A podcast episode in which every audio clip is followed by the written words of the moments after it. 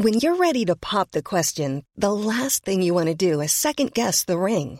At Bluenile.com, you can design a one of a kind ring with the ease and convenience of shopping online. Choose your diamond and setting. When you find the one, you'll get it delivered right to your door. Go to Bluenile.com and use promo code LISTEN to get $50 off your purchase of $500 or more. That's code LISTEN at Bluenile.com for $50 off your purchase. Bluenile.com code LISTEN. I'm Susannah Constantine, and this is my Wardrobe Malfunction, the podcast that's all about clothes and nothing about clothes, if that makes any kind of sense. This is the fourth episode of season six. If you haven't found us before, scroll back through our previous guests and you'll hear Tan France on his wedding day sacrifice, Stacey Dooley on shivering her skirt off, and Dan Snow on his Indiana Jones hat, of course. But let's get on to today's guest. He's a modern furniture restorer, upcycler, eco designer, and presenter on the hit show The Repair Shop and Money for Nothing, and now Jay and Dom's Home Fix. It's Jay Blades. Oh, of all my amazing guests so far, I think Jay is the most particular about his clothes, and he has an extraordinary life story too. In fact, we talked for so long that we've split this episode into two parts. So let's grab the handles, open my wardrobe doors, and find out what's inside. So, my guest today is someone who, if you haven't seen and fallen in love with already, you've been living under a bloody rock. It is the wonderful Jay Blades, modern furniture restorer, upcycler, eco designer, and presenter on the hit show The Repair Shop, and also Money for Nothing. And now Jay and Dom's Home Fix. Is there anything you're not doing, Jay, when it comes to home improvement? Well, thank you for having me, first of all. Um, with regards to home improvements, I think I've almost got it covered. There's probably about three more shows that I'm doing this year that um, will make me have the whole holistic approach to sorting your house out.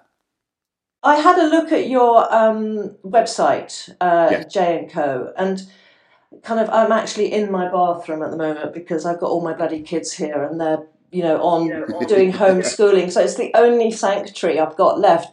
But I love uh, I love antique furniture predominantly, but I just what you're doing to really kind of mainstream bits of furniture is quite extraordinary. And I love the way you paint a little red tip on one of the legs of the chairs and the fabrics you're using. Who does all that? Is that you or is it the, the kids you're mentoring?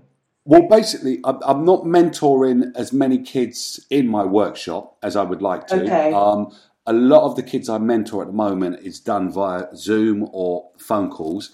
Um, the designs I come up with, I do some of them when I'm in the area in my workshop, but I've got a team of upholsterers that just knock out the work for me basically because um, sometimes when I'm filming, I'm filming probably about five or sometimes six days a week. Um, the repair shop is quite intense, and then I have like uh, money for nothing on top of that. So I might do three days on money for nothing, and then another three stroke six days because it's one more three to the four because it's a traveling day as well is what I need. Um, so it's quite quite intense. I don't get that much time to be in the workshop, but when I'm in the workshop, I do a lot of stuff in there. I dance, yeah. I drink a cup of tea, I have a biscuit, and then I just get creative. Um, it's unbelievable. I love it at the moment. Is that your favourite place to be in your workshop more than in a, a the studio or anywhere else? Is that your sanctuary? My sanctuary is my workshop. My workshop is one of my most creative places to be in the world. I've been loads of places, but when I'm at the workshop, the first thing I always do, I put on a kettle, have a cup of tea, two boiled eggs, and then I just put on the music and I start dancing. And when I dance, um, I lose probably sometimes I lose about an hour, and then I get into it. And when I get into it, um, you, I feel the fur come up on the back of my neck, and I'm like, that's the one. And then sometimes I, I, I create a design, I do something, and it doesn't look good, and no one gets to see it. Um, but I learned from that design. And most of Yeah. the designs that I do, you mentioned about the the paint on the bottom of a of a leg or a button. Um, all of those came from mistakes. So I love making mistakes. Okay, well, we certainly learn from them, don't we? But do you have? I mean, out of I've now, I think you're something like the forty fourth guest I've had on my wardrobe malfunction, and I've had Wow. everyone from Nile Rodgers to Trinny and to Dame Zandra Rhodes. But having kind of looked you up and read more about you, I don't think anyone is obs- obsessed with clothes as you are. I am. Um, I've been obsessed with clothes since I was about eleven years old, um, and it all started from I, I got this second-hand cashmere jumper from one of my uncles, and I loved it. I mean, absolutely loved this jumper. It felt beautiful, um, and it just looked beautiful when you had it on. And my mum decided to wash it, and when she washed it, it came out the size of an action man. And I, I vowed at eleven. I said to my mum, please do not wash any more of my clothes. I'm going to take care of it. And she looked at me like, really? And then ever since 11, I've been washing, pressing, um, and folding my clothes. Um, and really looking after them, like you, like, as as almost as if that is the last piece of clothing I'm going to have, and I still have that same kind of um, attitude towards clothing now. That's so interesting because um, Nile Rodgers is the same. He hand washes every item of clothes, even his suits, and he does it himself. Nothing goes to the dry cleaners. He comes off stage and he puts a suit in the bath with some kind of I don't know Lux or fairy snowflake, yeah, soap flakes. Washes Yeah. everything by hand. Wow, I don't. I, I, So it's a thing, Jay. I, don't know. I, I don't wash my suits by hand. Um, that's really impressive, I must admit. He's got it worse than me. I, I couldn't do that. Um, but I, I do love pressing. I would spend, I think I spend about four hours ironing. Really? How often?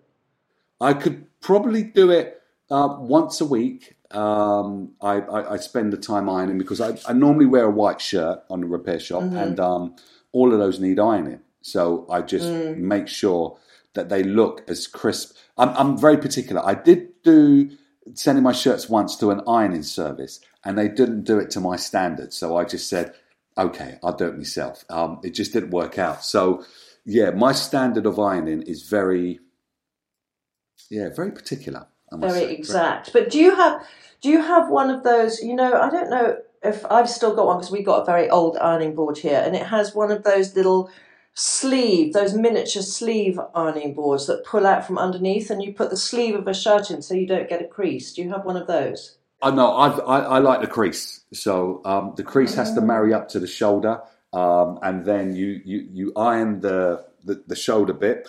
Um, first of all, I'll take you through the ritual. First of all, I do the collars. Yeah, no, please I, do. do, I yeah. do I do the collars first, and I iron the back of the collar all flat. Then I fold it and I iron inside just in case the iron has a bit of dirt or something on it. Um, and then I go to the the cuff because I wear a double cuff um, shirt, so I go to the inside of the cuff, fold it over, and then still press the inside so it's nice and crisp. Then I would press the sleeve, um, and then once I'm pressing the sleeve, I do it without the button being attached, and then I button it up, the button on the sleeve, and then I turn it over and press the other side. I repeat the process on the other one. Then I do the top of the shirt, which is that bit there, just by the collar, and then I put Which is the hardest part. it is yeah. quite hard, but there is a knack to doing it. And then I do um, the body of the shirt and make sure I get the seam, the crease right where the, the back meets the front. And then I turn it over and put it on the back. And then I put everything onto hangers or I fold them up.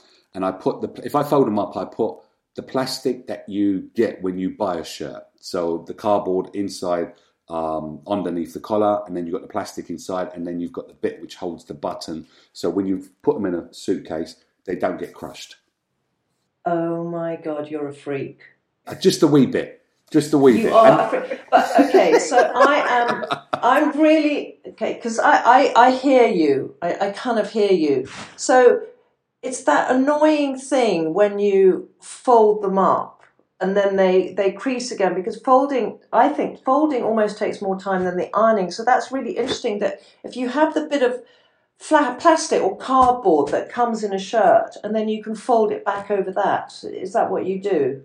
Yeah, well, I've no, I've I've I've been folding since I was eleven years old, so I know how to fold without the plastic. The plastic is inside the collar, so that's the bit that keeps the collar upright. Because I like my collars to be um, covering my neck, and just it just needs to sit. Everything needs to sit correct. Um, but lately, what I've done is because when I fold them up, you take them out, you put them on.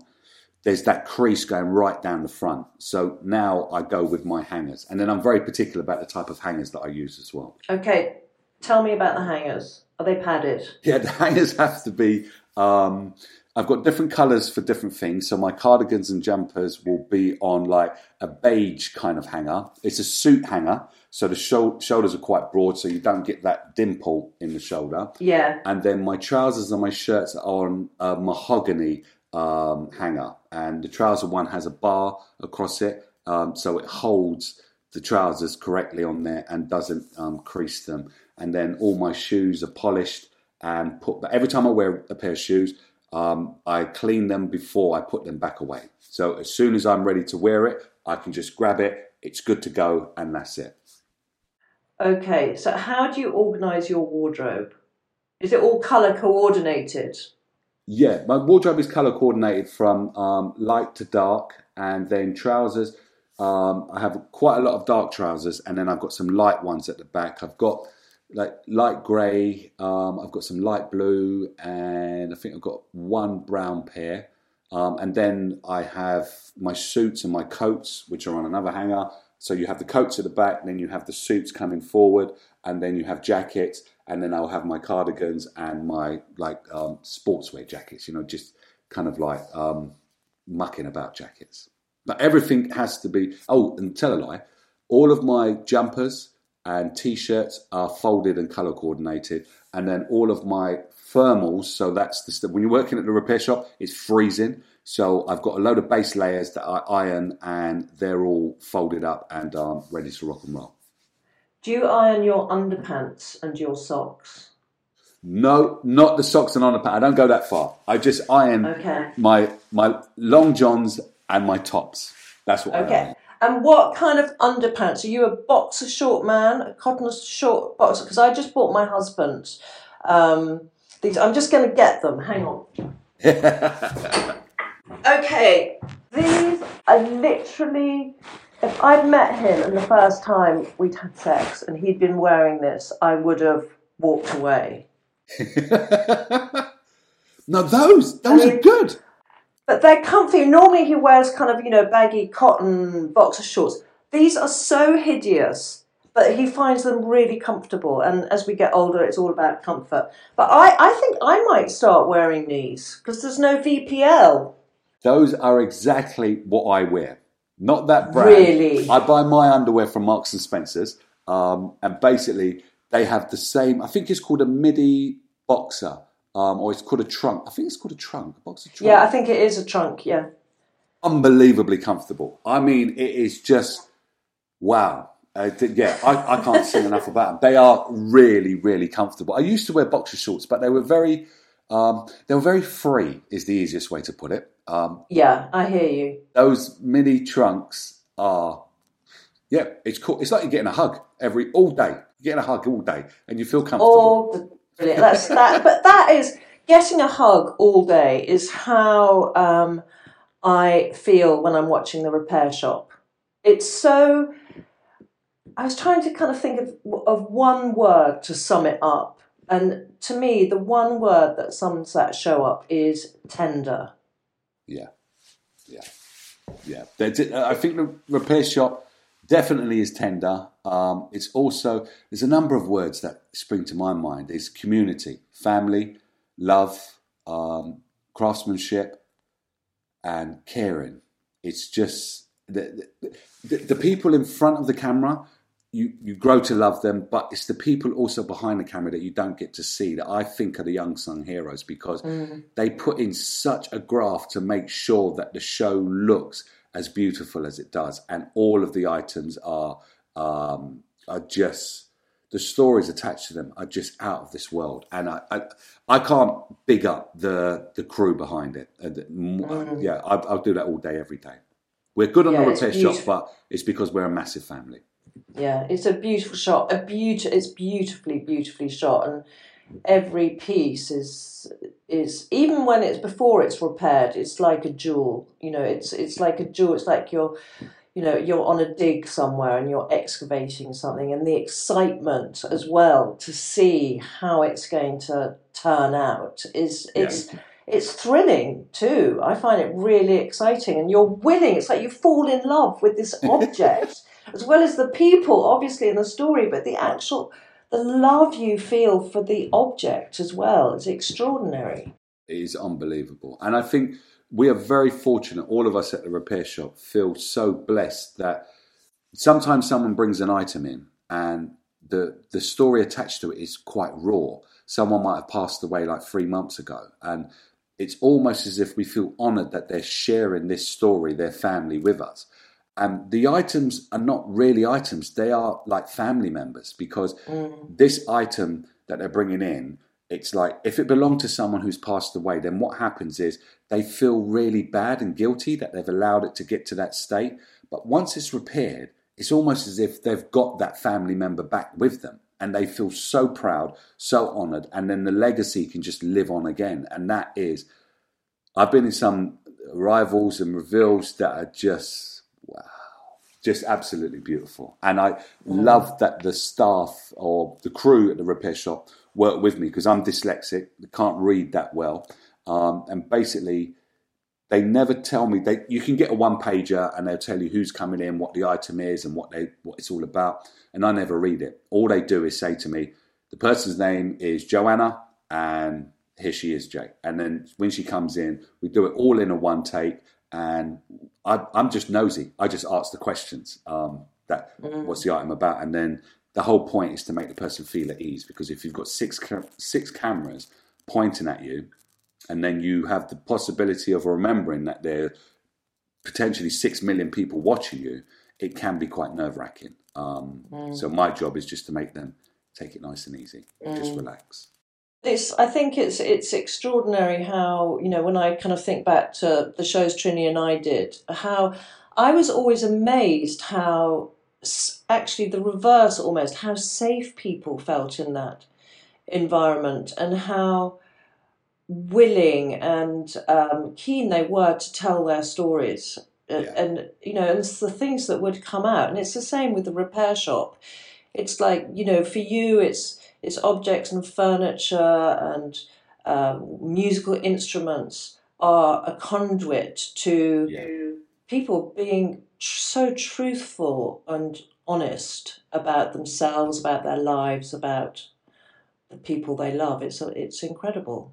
Yeah, it is. It, it's it's totally incredible. I think, as I said, I think all of us feel so honoured to be part of a beautiful show like that, and then also mm. to be working with just the general public. These yeah. these guys and girls that come in, it's just like you, some of the stories attached to an item, you, you, you cannot even imagine this. And there's some things that have come in that you just like, wow, really? That's a super history to have in your family.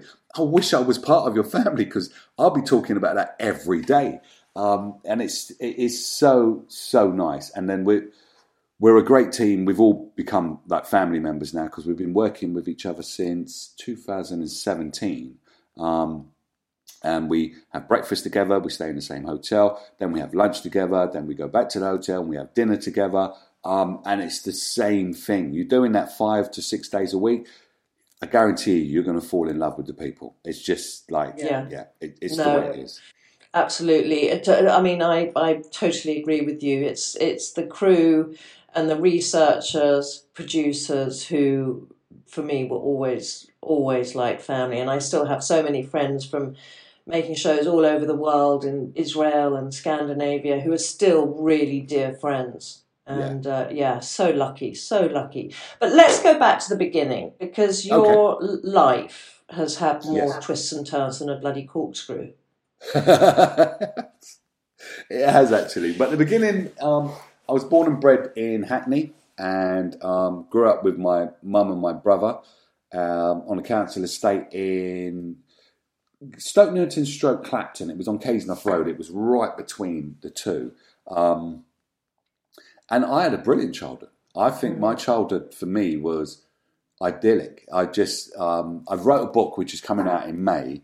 And when you're reminiscing to write your kind of autobiography, it's like you go over the stuff of how it made you feel. Um, and I had this, uh, I had the opportunity. I was interviewed the other day by this journalist up in Scotland, um, and she asked me about something, about a memory I had, and it just triggered something that was so sweet. And I remember going blackberry picking, but there was this story that I told her about.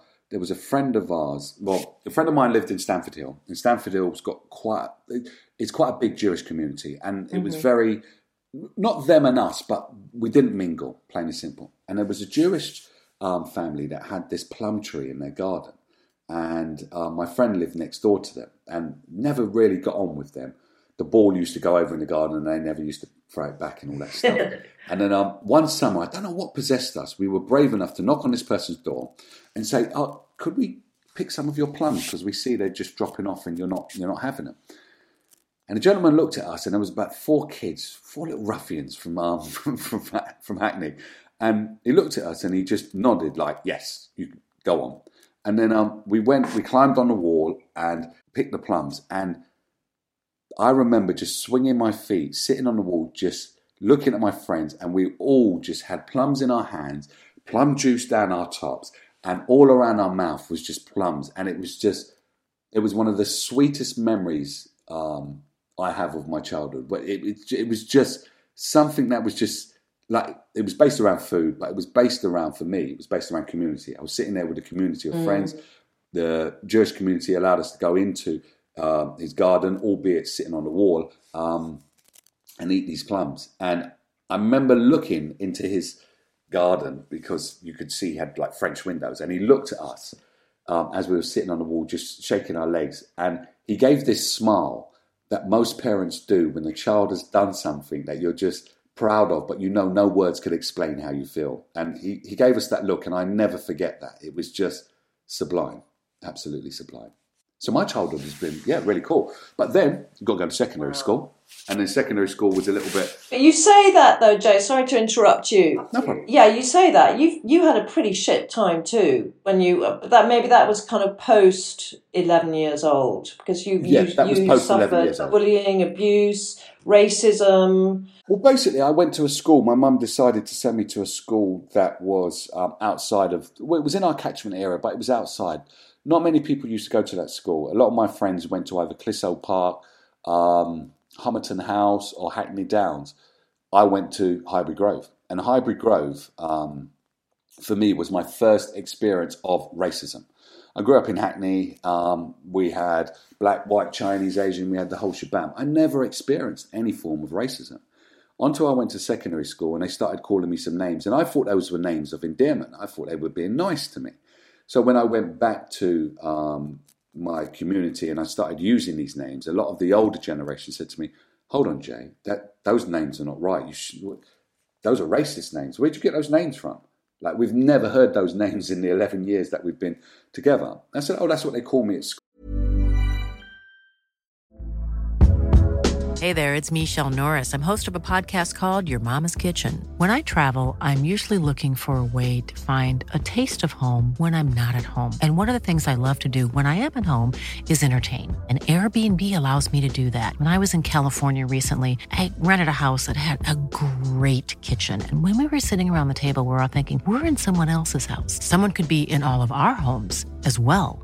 If you have a home, but you're not always at home, you have an Airbnb. Your home might be worth more than you think. Find out how much at airbnb.com/slash host. Many of us have those stubborn pounds that seem impossible to lose, no matter how good we eat or how hard we work out. My solution is PlushCare. PlushCare is a leading telehealth provider with doctors who are there for you day and night to partner with you in your weight loss journey. They can prescribe FDA-approved weight loss medications like Wegovy and Zepbound for those who qualify. Plus, they accept most insurance plans. To get started, visit plushcare.com slash weight loss. That's plushcare.com slash weight loss. Cool. So, um, an older member of my community came to my school and um, said to me, "Point to me who's, who's calling you those names." And I said, "Those guys." Um, and he decided to beat them up. Um, he didn't go to my school, so when I went to school the next day, I had not only those five people he had beaten up, I had probably about 50 people that were constantly on my case to beat me up. Um, and not only were they beating me up, they were beating up my friend um, Raja, um, who was an Asian guy from Hackney, and basically they would, yeah, they would beat him up as well. And it wasn't nice. And I spent the rest of my, I think it was four or five years at school just fighting, um, fighting racist people um, because I got a bit of a reputation of um, he's the guy to pick on. Um, and anybody that was saying anything racist within the school, um, I will have a fight with them, um, trying to defend people. And the punishment I received from my housemaster, my assistant head teacher, and also the head teacher was wow. I, I went to school when they was still allowed to cane you, but you had to go for a series. So the housemaster I'll get sent to he would normally punish you with a slipper, um, and it was those old plimsolls that used to have the elastic over the top. He mm-hmm. cut the fabric off, so he just had the rubber sole, and he would beat you with that. Um, and if you didn't cry or show enough remorse, he would send you to the assistant head, Mr. Morgan. I'll never forget that guy. Um, and Mr. Morgan was ruthless. Mr. Morgan would hurt you. Plain and simple, he would hurt you. With what he did with that cane, it hurt. Um, but if you still showed no more remorse, you get sent to the head teacher. Um, the, yeah, the head, um, and yeah, you'll get beat. And then on the back of that, growing up as a teenager, growing up in Hackney, was a time of the SPG vans um, and the sus law, where basically um, the police only had to suspect that you were doing or going to do a crime and they will stop and search you, sometimes throw you in the back of a SPG van, beat you up, um, and then throw you out in um, in an area that was predominantly white. So if you're a black person going into an area that's predominantly white, you have to navigate your way through people not liking you. So yeah, it was um, twists and turns. I must. I must say. When you think back to that, what's the kind of uh, most prominent emotion? Is it rage? Is it resentment? Is it forgiveness? Is it what? What, what do you feel when you think back to that? I, I've had quite a lot of stuff happen to me, and I, I, I am really fortunate to be in the position that I'm in now. And I think the position that I'm in now has been because of what I've received in the past. So, growing up poor, growing up um, mm. and dealing with a load of racism, um, growing up and dealing with a lot of rejection because of the color of my skin um, has made me realize that, you know what? People really and truly all want to belong to a community. That's basically what it is. And how can I, when I found my calling, I've done some volunteering work in Oxford. When I found that calling of um, giving back, that's what made all of the sense to me. It, it, it made perfect sense to give back to people who are less fortunate than yourself and start to teach people about the differences we have in society. That was basically my calling. And I would not have been any good had I not suffered the amount of racism that I received um, growing up um, and the amount of rejection. So I, I, I don't have forgiveness, I don't have um, re- resentment or any anger towards what's happened to me it's just one of those things is the way I mm. see it. It's like it's mm. allowed me to be a really rounded person now that rather than have, and I'm not saying people who have a chip on their shoulder shouldn't, but rather than have a chip on my shoulder, it's like I need to move forward. And as I need to move mm. forward, I can't move forward with the baggage that you gave me. I never gave myself that baggage. I remember that child that was sitting on the wall eating those plums with the juice going down the front of the t shirt. It's like, that's me that's the baggage I have. And I have some beautiful memories growing up. So if someone gives me their baggage, which is racism, um, I have a choice to either accept it and take that with me or just say, no, I'm going to leave that with you. And that's what I've done basically. Um, I always deal with. I've done a lot of work in children's homes, prisons, and so on and so forth, working with um, some of the most disruptive, hard to reach, and um, uncontrollable people in our society. And I always did it this way for two reasons. One, because I'm dyslexic, and two, because I think I didn't want to read people's um, paperwork. So normally, when you work kind of in the social services sector, or yeah, social services, you get a file about that thick of this young person, this case. And I would never read it because it was written by different personality or different professionals and so on and so forth. I would always take someone on face value. So how they deal with me right there and then is how I'm going to deal with them. And basically, that allowed me to then get to know that person on a basis of I'm going to get to know you. And that has always worked for me. And by doing that, it's it stemmed from the racism I received. If I went and worked with someone, if I worked with, which I have done, I've worked and trained the police, I've been beaten up by the police. So if I brought that baggage of all police are bad, all police are going to beat you up, all police are racist, full stop, I wouldn't be able to work with them. I wouldn't be able to get them to police the community better than how they policed me. I need to go there with a clean slate and say, all right, I'm going to work with you guys. I'm going to show you how to do it. And if you make some changes, brilliant. If you don't, okay, it's a lesson learned. But in the case of the police that I work with, they made some changes and they done some things that um, restored my faith in what I'm doing. So it's kind of everything I've had has been a really good experience, even the bad experiences. And do you think now that, do you think Fame protects you to a certain degree from racism? Never. It doesn't. Um, it it gives you more. it gives you more. I have had some trolls, and I, and I must I must admit that I would say that I can explain it.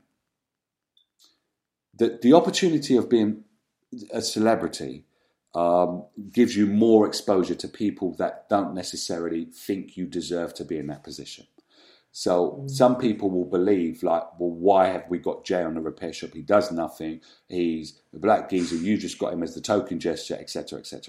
Now, for me, it's you're going to get loads of comments like that. You're going to get loads of negativity. I think when you look at the grand scheme of things, and I say this to the people in the repair shop, the experts, because they often come to me and say, "Oh, some people said this comment about you on social media, and this one said that. And I said, look, we've got about anything between six to seven million people watching the show. If you have, and this is, and it isn't the case, if you have a million people on social media, then you have, let's say, 10 of those million people that don't like me. In the grand scheme of things, that's like a mosquito in the world. Like, that's nothing, really the, the, they're watching the show, which is great.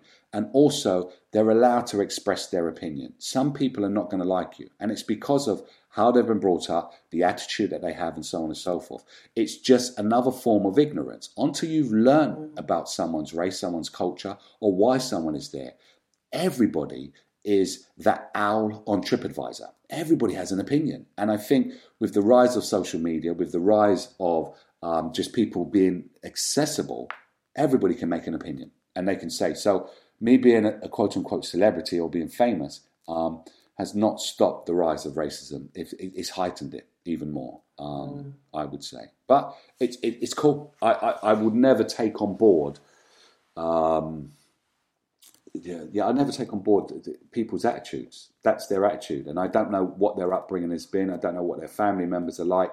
I know my family members. I know how I was brought up, and I was brought up in the sense of do unto others what you want done unto yourself. So if you want someone to treat you bad, treat them bad, and then the karma's going to come back to you. But all of the work that I've done, all of the young people I've supported, all of the homeless guys, um, people in uh, mental institutions, it's that karma of me giving back is it's just coming back to me, and it's a really beautiful feeling to just hold your arms open and just say thank you. Mm, mm. Sorry, I bang on sometimes. No, no, it's it's really interesting because um, I, you know, it resonates so much with me in in in terms that I'm in recovery, and um, AA is very much about giving back to help you with your own recovery and yeah. to you know come to terms with the damage you've caused um, through drinking. So I really, you know, it really resonates what you're Oh, saying, great. and I think, um, and also it's like, I mean, I just thinking back to your school days that. If, if ever one did want revenge, which you know it's only human, the best form of re- revenge is success, and so you are, you know, you just get on with it and live your life, and Yeah, you've done bloody well. it's it's taken a long time for me to become quote unquote successful in the sense of how people will view success being on TV and you're doing shows but I think navigating my way through uh, my childhood through my teenage years that is a level of success that kind of goes underrated because there is a lot of trials and tribulations that you go through that you don't necessarily get a chance to, to celebrate those. They're not celebrated in the same way of you've got you've got an A star plus in your GCSEs, you've got a degree now. Um, but surviving in the world that I survived in, that level of success has prepared me for anything. I mean, like being on a repair shop, being on a successful show, having a production company, meeting people that I never anticipated I would meet in my entire life.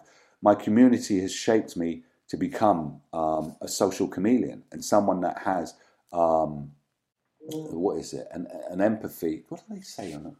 They say Yeah, empathy. Yeah, I've got an empathy to just tune into um, to people, and it, it, that all came from my community. It hasn't come from any qualifications that I've gained um, in anything. It's come from the inner me. Um, so yeah, I, I, I give props to uh, my success of surviving and getting out of um, the community, and now I want to give back in more ways than one.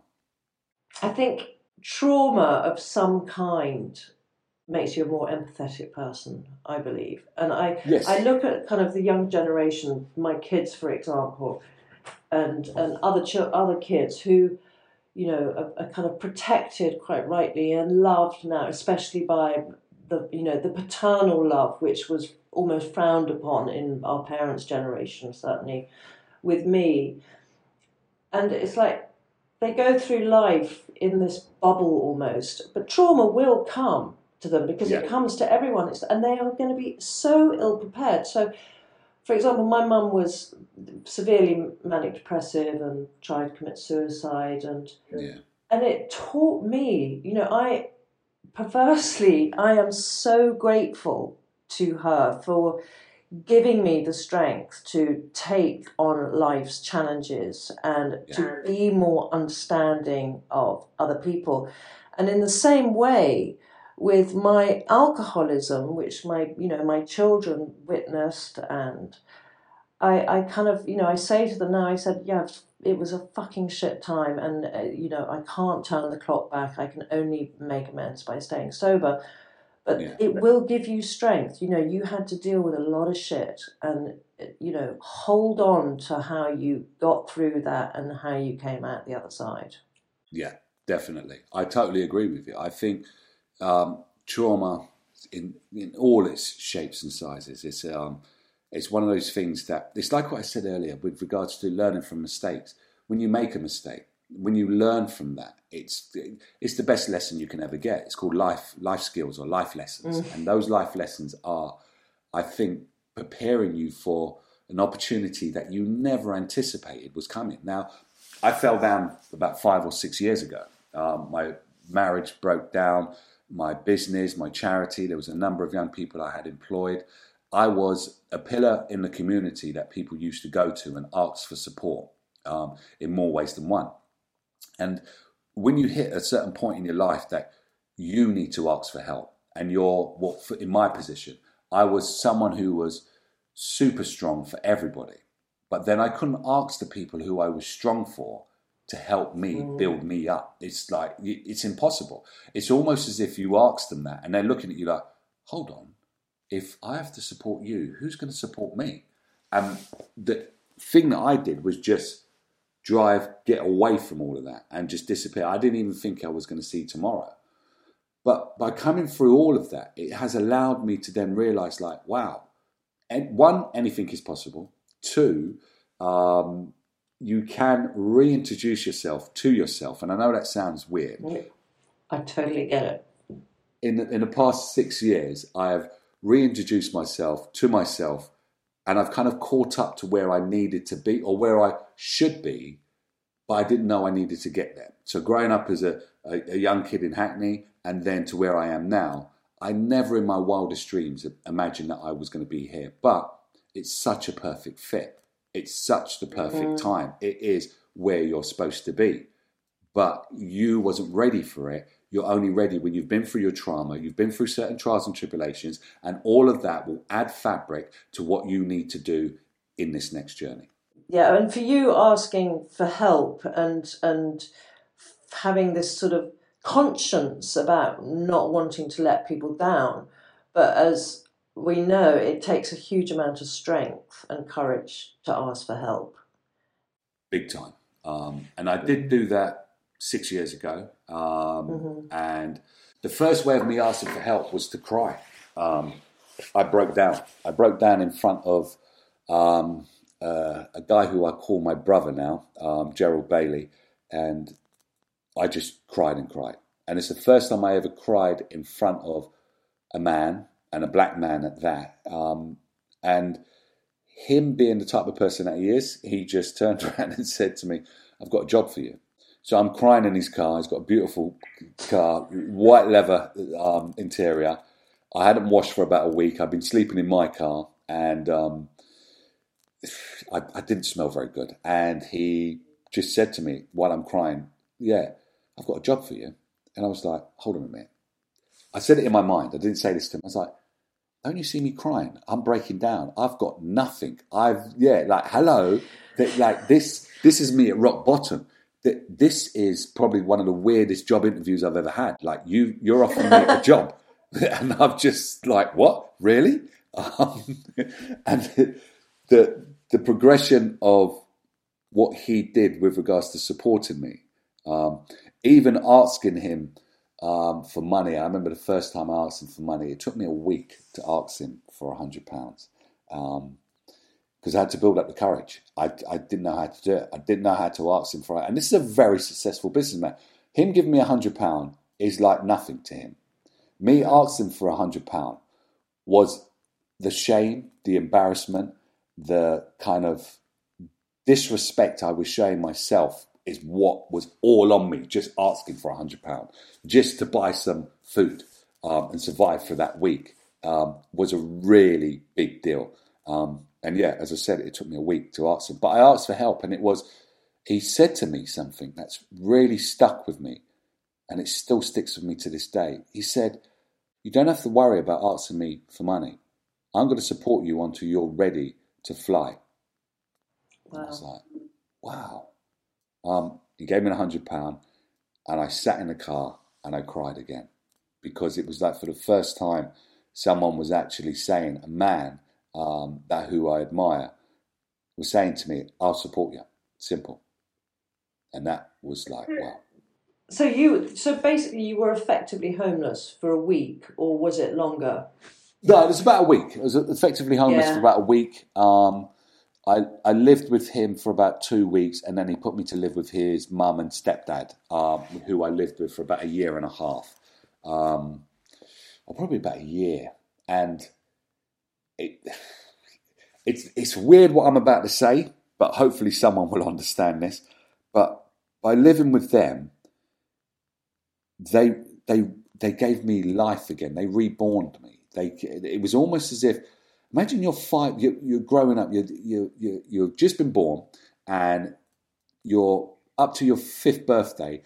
You can experience all of that. That's what I was experiencing at 45. I was experiencing being born again and just like reliving. They would cook me food, they would look after me, I would look after them. And it was this, it was the most beautifulest second childhood I had at 45. It was like, mm. you what? Powerful, powerful. Where where was your mum at this stage? My mum, real mum, was in Barbados, um, and okay. then my second mum is Gerald's mum, and the only man I've ever called dad is his stepdad. And I asked okay. him if he would do me the honour and allow me to call him dad, um, and which I did. And he um, he said I would be proud for you to call me dad. Absolutely proud. And your mum, when did she go back to Barbados? My mum's been back in Barbados for about 20 something years. I think she, uh, I would say she's been back in Barbados for about 20, 24 years. Um, but I had a 50th birthday last year, and my mum came over for that, and my two mums met each other with my dad, and um, they hugged each other, and we all hugged each other. It was the most beautiful experience um, I ever had. Um, and I had the party. Yeah, yeah, it was a beautiful. I had the party in Wolverhampton. Really great place. Yeah. Fantastic, which is where you live, isn't it, Wolverhampton? Yes, Wolverhampton. So how did you end up in Wolverhampton? Well, basically, I got in the car when everything fell down, and then I just drove and drove and drove, and uh, the the light started flashing on the dashboard, and that kind of woke me up out of this trance I was in. Um, so I went to the petrol station and put some petrol in, um, and then I went to kind of like an industrial park, but it was like a retail park where it had like McDonald's and other big stores there. And I remember getting this. I had a double cheeseburger. I ate that, and I just fell asleep in the car. And that's all I did for a week. I just slept in the car. Um, and I did have a bit of money, but I, the, the state that I was in, I didn't know what I was doing. I had no form of direction. I had no form of um, okay, today is Monday, you're going to go to there and then you're going to do this, you're going to do that. There was nothing. It was basically like sitting in a car and looking at people go past as if I was not part of that society. I was not part of that kind of existence. I didn't exist for a week as far as I was concerned. I woke up towards the end of the week and I realized I had some money in my pocket still. And I was like, okay, there's a hotel over the road there. I'm going to go and stay in that hotel. Um, and that's what I did. And I think once my car was um, came out of the retail park, it was recognised on the police register or something. They had, my ex-wife had reported me missing, um, and then they were able to trace me through the the number plate. Um, and that's when she got in contact with Gerald, and Gerald came and, and got me um, and offered me a job. That's it for part one. If you enjoyed it, please give us a five star rating and review us on your chosen podcast platform. Thanks to Jay, to our house band duo, and of course, thanks to you for listening. Catch up soon. Until then, my wardrobe is officially closed.